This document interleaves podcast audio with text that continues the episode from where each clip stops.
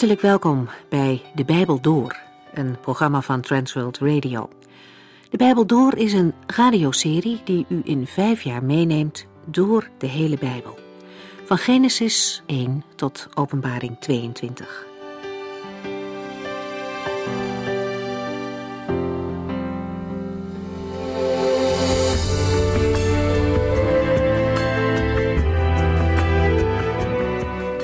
Deze aflevering gaat over twee kronieken. Nadat de tempel is ingewijd, knielt Salomo in het front van het hele volk voor de Heere God en hij bidt. Hij pleit op Gods trouw en vraagt of de Heere altijd naar zijn volk wil omkijken, wanneer zij zich tot hem richten. In hoofdstuk 7 lazen we de vorige keer het antwoord van de Heere. Het is duidelijk door de gebeurtenissen dat de Heere de tempel aanvaardt als zijn woonplaats. Hij laat het vuur uit de hemel komen dat de offers verteert. Ook op andere momenten gebeurt zoiets en altijd is dat een teken van Gods goedkeuring en zijn aanwezigheid. Als zijn heerlijkheid de tempel vervult, kunnen de priesters er niet eens naar binnen gaan. Zo overweldigend groot is wat er plaatsvindt. Het volk valt in aanbidding op de knieën en looft de Heere. Er wordt die dagen veel geofferd in de nieuwe tempel. Het feest duurt zeven dagen en mensen uit heel Israël zijn erbij aanwezig. En wanneer het voorbij is, gaat iedereen blij en dankbaar terug naar zijn eigen huis, met de herinnering aan al het goede dat de Heere voor zijn volk heeft gedaan. Als iedereen en alles weer in alle rust terug is, komt de Heere s'nachts bij Salomo. De Heere was bij de feestelijkheden aanwezig, maar hij komt ook wanneer iemand weer alleen is. En juist in de rustige tijd s'nachts spreekt hij met Salomo. De Heere komt terug op het gebed dat Salomo heeft uitgesproken. Hij belooft dat hij zal omzien naar zijn volk wanneer het vanuit ellende naar hem roept. God had beloofd Israël te zegenen, maar wanneer ze hem zouden verlaten, zouden ze daarvan ook de gevolgen moeten dragen en in zorg en moeite terechtkomen. Maar God belooft dat hij zal luisteren wanneer ze zich weer met berouw tot hem richten, zich verootmoedigen en hem opnieuw zoeken. Dan laat de Heere zich toch weer vinden. We lezen nu verder wat God die nacht tegen Salomo zei in 2 Kronieken 7.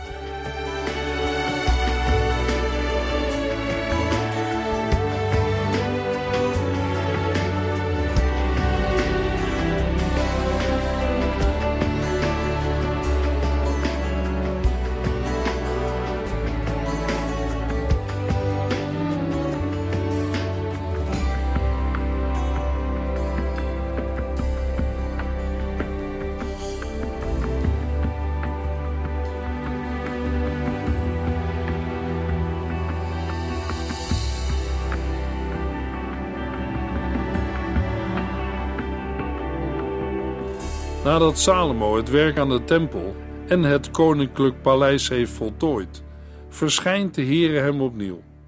De Heere benadrukt dat de tempel de plaats is die hij heeft uitgekozen en geheiligd als zijn eeuwige woonplaats. Daarmee zegt de Heere ook dat de keuze van de tempel geen initiatief van Salomo is, maar van de Heere zelf. 2 Kronieken 7 vers 15 en 16 ik zal aandachtig luisteren naar elk gebed dat wordt uitgesproken op deze plaats, die ik heb gekozen en afgezonderd als mijn eeuwige woonplaats.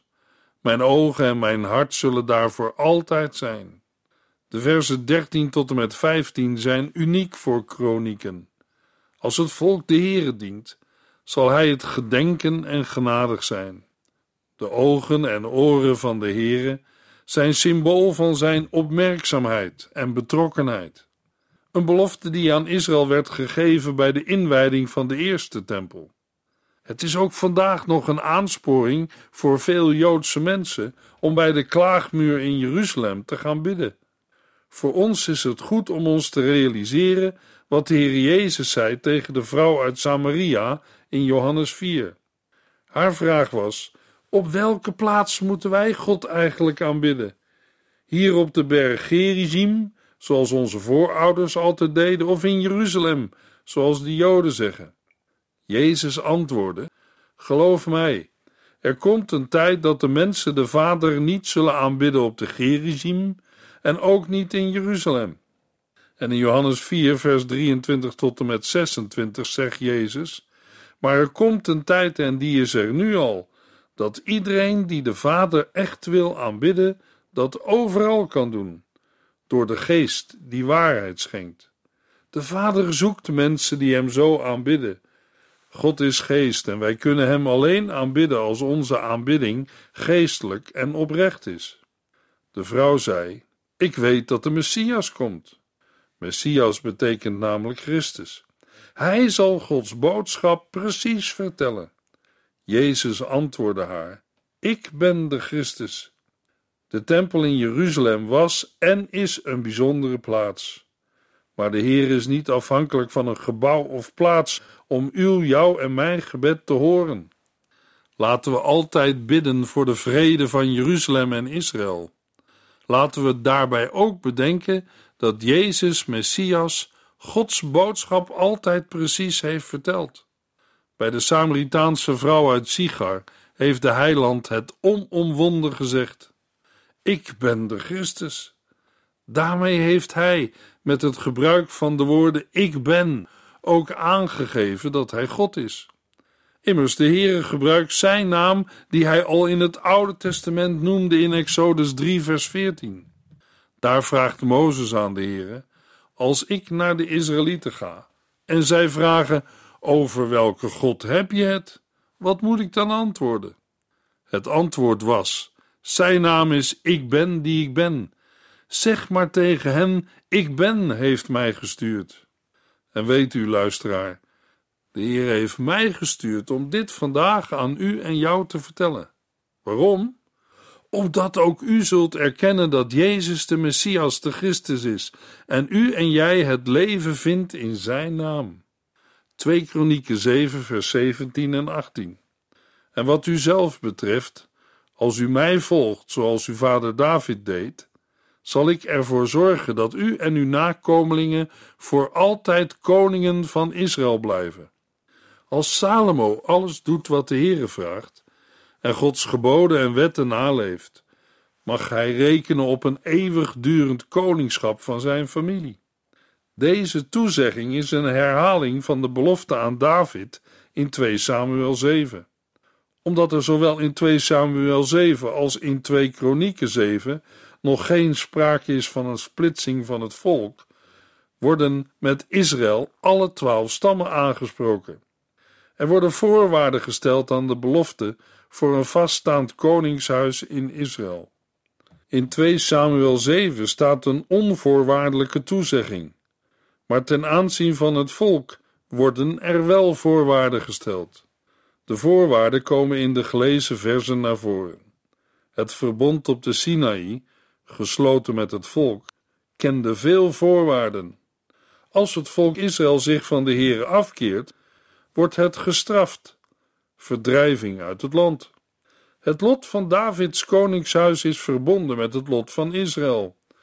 Zolang Israël aan de Heere toegewijd blijft, zal een zoon van David over hen koning zijn. Een nakomeling van David zal niet net als Saul verstoten worden. De belofte van een eeuwig koningshuis van David is vervuld met de komst van de zoon van David, de Messias. In de gelezen versen wordt Salomo de levenswijze van zijn vader David als norm voorgehouden. 2 Kronieken 7 vers 19 en 20 Maar als u mij niet volgt en de wetten die ik u gaf niet naleeft en afgoden aanbidt, zal ik mijn volk wegjagen uit dit land dat ik het gaf, en zal deze tempel worden verwoest, ook al heb ik hem voor mezelf geheiligd. Ik zal er dan een afschrikwekkend voorbeeld van maken, een plaats die het onderwerp wordt van spot en kwaadsprekerij. De keerzijde van Gods belofte is dat als het volk zich afkeert van de Heere, de Heere onvermijdelijk zal ingrijpen. De uiteindelijke strafmaatregel voor Israël is dan wegvoering uit het land Israël en verwoesting van de tempel. De nauwe band tussen de Heer en de tempel wordt dan verbroken en daarmee verliest de tempel zijn functie. Het nu prachtige gebouw zal dan mikpunt worden van spot. 2 Kronieken 7 vers 21 dan zal die plaats niet langer beroemd zijn. Nee, de mensen die er voorbij komen zullen zich vol verbazing afvragen: waarom heeft de Heere zoiets vreselijks gedaan met dit land en deze tempel? Iedereen die langs de verwoeste tempel komt, zal zich afvragen: waarom is dit gebeurd? 2 Kronieken 7, vers 22. En het antwoord zal dan luiden: omdat de Israëlieten de Heere, de God van hun voorouders, de rug toekeerden, de God die hen uit het land Egypte bevrijdde, en zij in plaats van hem andere goden vereerden. Daarom heeft hij deze vreselijke ramp over hen gebracht. Het antwoord dat de Heere geeft komt hierop neer dat de Israëlieten zelf het oordeel over zich hebben afgeroepen. Zij hebben de Heere, die hen uit het land Egypte bevrijdde, verlaten en andere goden gezocht, aanbeden en gediend. Wat ieder mens vandaag in Jeruzalem met eigen ogen kan zien, is het gevolg van dat wat de Heere eeuwen geleden al vooraf heeft aangekondigd. Luisteraar, de Heere doet altijd wat hij zegt. Daar kunt u zeker van zijn. Omdat het boek Kronieken na afloop van de ballingschap is geschreven, weet de lezer hoe de geschiedenis verlopen is. Gods strafgericht is voltrokken, maar hij heeft zijn volk niet losgelaten.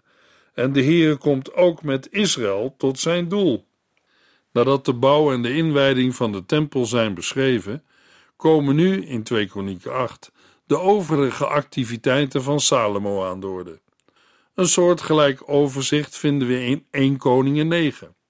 In de versen 2 tot en met 10 is te lezen dat Salomo verschillende dorpen en steden laat herbouwen en versterken. Daartoe verplicht Salomo de overgebleven oorspronkelijke inwoners van Canaan tot dwangarbeid. Verschillende regeringsambtenaren helpen hem bij het regeren van het land. 2 Kronieken 8 vers 11 tot en met 18 vermeldt instructies voor de tempeldienst en Salomo's goudexpeditie. Doordat het verslag van Salomo's ondernemingen in de tekst direct volgt op de verschijning van de Here, wordt het verband benadrukt tussen gehoorzaamheid en zegen.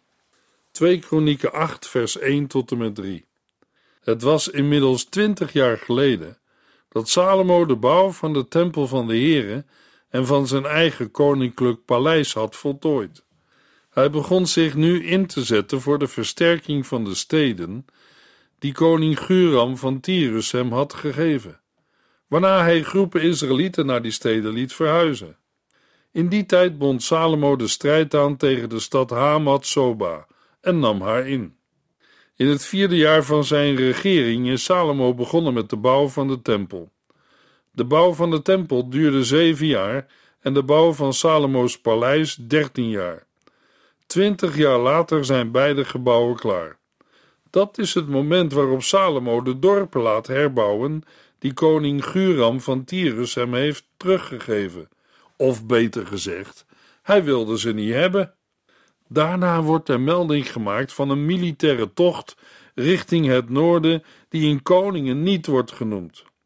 Salomo trekt op tegen Soba, gelegen bij Hamat aan de rivier Orontes en verovert de stad. Hamat ligt ongeveer 190 kilometer ten noorden van Damascus.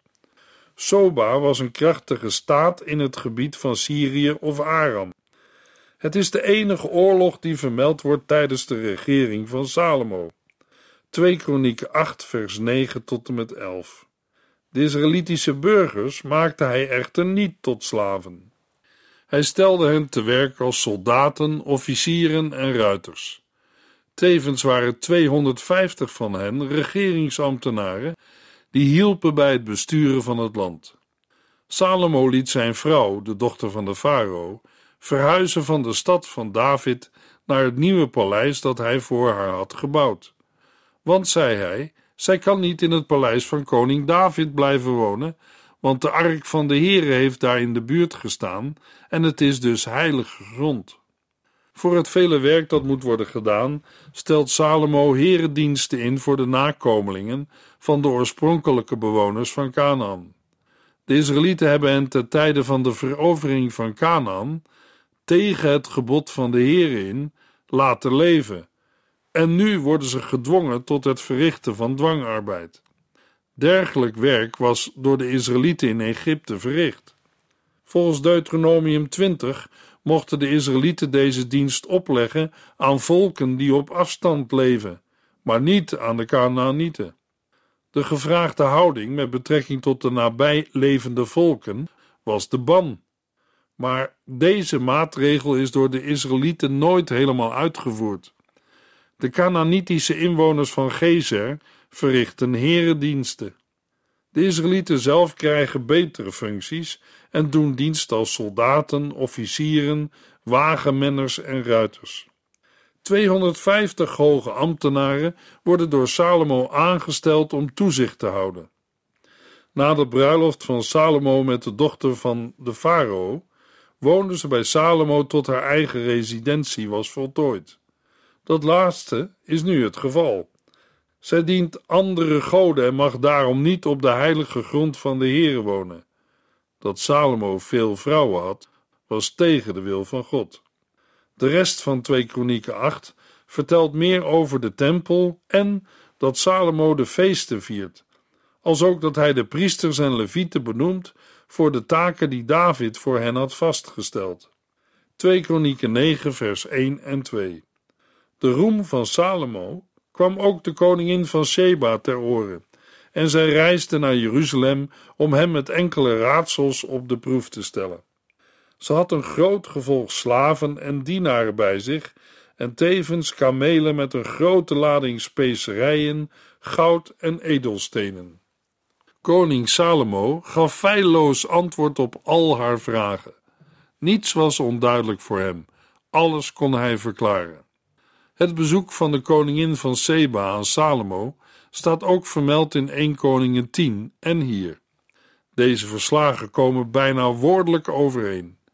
Er zijn kleine verschillen, maar die worden grotendeels bepaald door het uitgangspunt van de schrijver van kronieken. De berichten over Salomo's wijsheid en rijkdom zijn doorgedrongen tot in de zuidwestelijke hoek van het Arabische schiereiland. Daar lokaliseren we het koninkrijk Seba. Over de ligging van het koninkrijk Seba is veel oneenigheid geweest.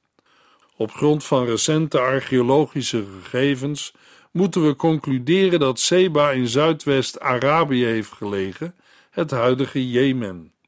De koningin van dit welvarende rijk krijgt de geruchten te horen en besluit Salomo te bezoeken. Ze wil hem op de proef stellen met levensvragen, raadsels. Na een reis van ongeveer 2000 kilometer komt zij met haar gevolg in Jeruzalem aan. De vrouw brengt een veelheid aan geschenken mee. Eenmaal gearriveerd legt de koningin van Seba al de vragen van haar hart voor aan Salomo. 2 Kronieken 9 vers 3 en 4 Toen zij ontdekte hoe wijs hij was en hoe adembenemend mooi zijn paleis, hoe heerlijk het eten op zijn tafels was en hoeveel dienaren en slaven hij had, en toen zij zag hoe uitstekend zij allemaal waren gekleed en wat voor brandoffers Salomo in de tempel bracht, was zij diep onder de indruk. Alles wordt haar getoond naar de gewoonte in die tijd. De koningin van Seba krijgt niet alleen het paleis te zien, maar ook de trappen die Salomo opgaat wanneer hij naar de tempel gaat om te offeren. De koningin is zo overweldigd door alle wijsheid en weelde dat zij diep onder de indruk is. 2 Kronieken 9, vers 5 en 6.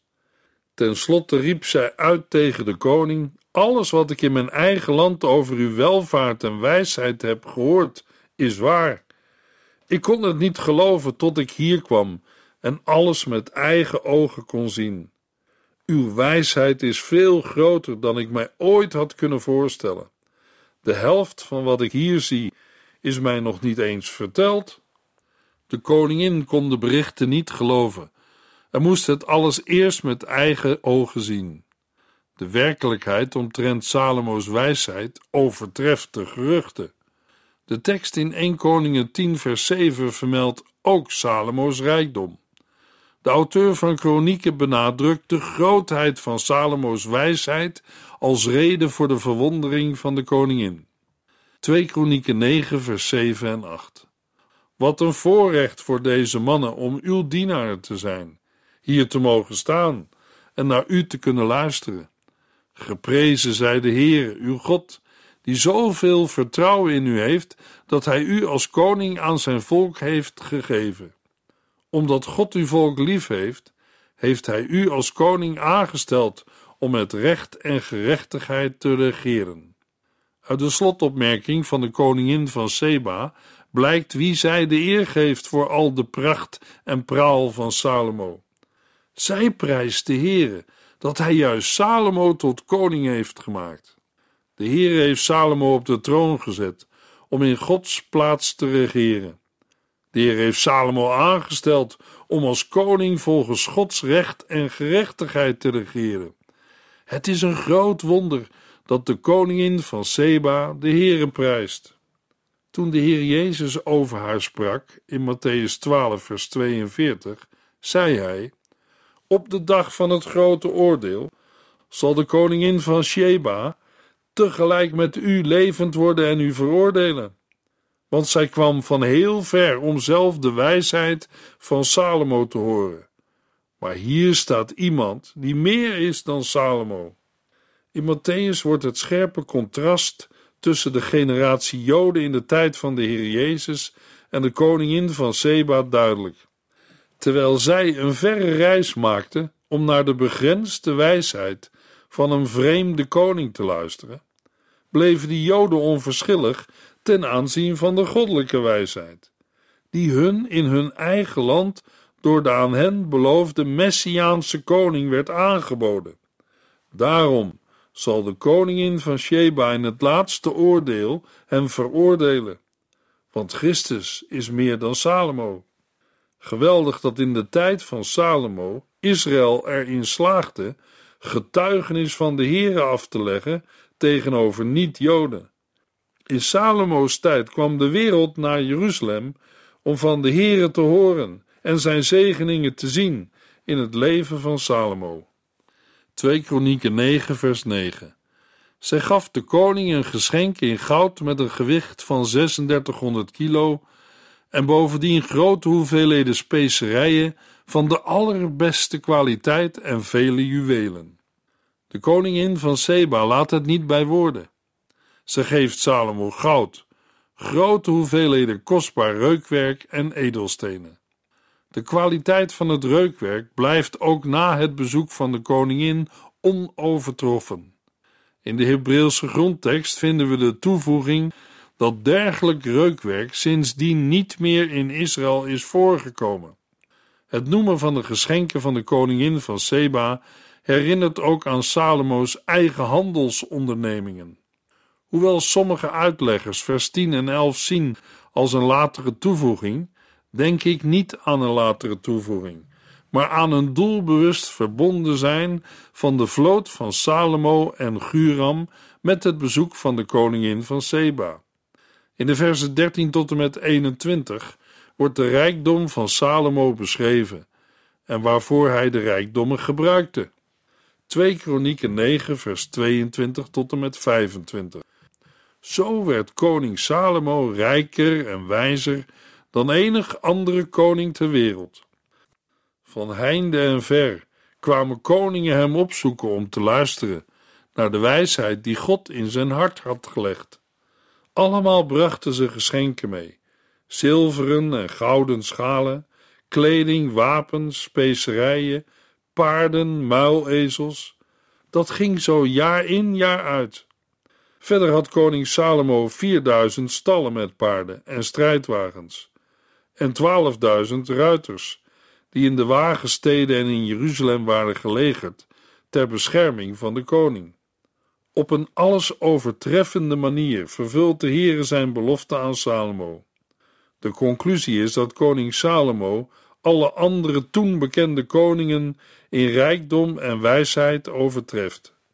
Van alle kanten willen koningen met Salomo op goede voet komen te staan.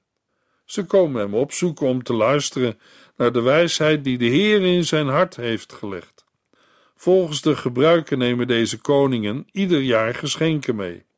Genoemd worden voorwerpen van zilver, goud, kleding, wapens, specerijen of reukwerk, paarden en muilezels.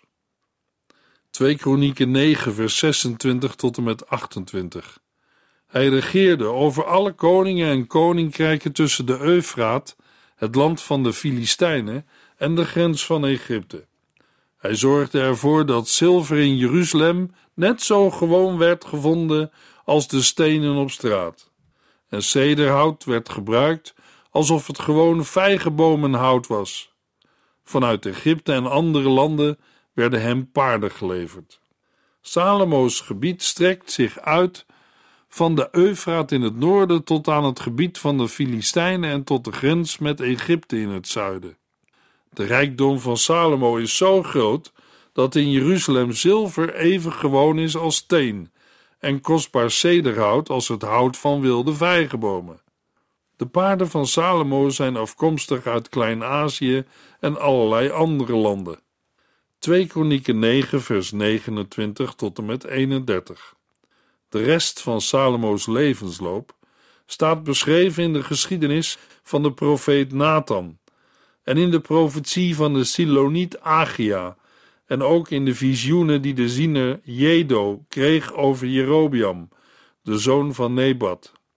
Zo regeerde koning Salomo vanuit Jeruzalem veertig jaar lang over heel Israël. Toen stierf hij en werd begraven in Jeruzalem. Zijn zoon Regabiam volgde hem op. We zien dat de schrijver van Kronieken in zijn verslag vrijwel geheel 1 Koningen 11, het hoofdstuk dat handelt over Salomo's afgoderij en de ontbinding in Israël, heeft weggelaten. Hij wil een ongeschonden positief beeld schetsen van Salomo. Hij wil het glansrijke verleden van het huis van David en het centrale belang van de tempel schetsen. In Kronieken krijgt het herstel van de tempel en van de eredienst en daarmee het herstel van de relatie met de Here hoge prioriteit. In de volgende uitzending lezen we verder in 2 Kronieken 10.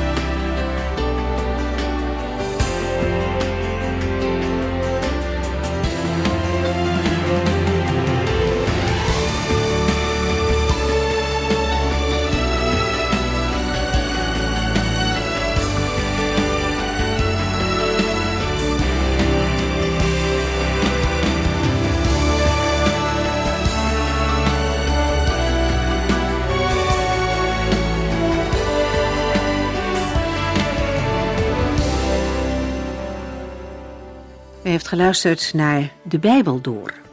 In het Nederlands vertaald en bewerkt door Transworld Radio. Een programma waarin we in vijf jaar tijd de hele Bijbel doorgaan. Als u wilt reageren op deze uitzending of u heeft vragen, dan kunt u contact met ons opnemen. Tijdens kantooruren kunt u bellen op 0342 47 8432. 0342 47 8432. 32. Ook kunt u een e-mail sturen naar de Bijbel door transworldradio.nl en natuurlijk kunt u ook via de post ons bereiken.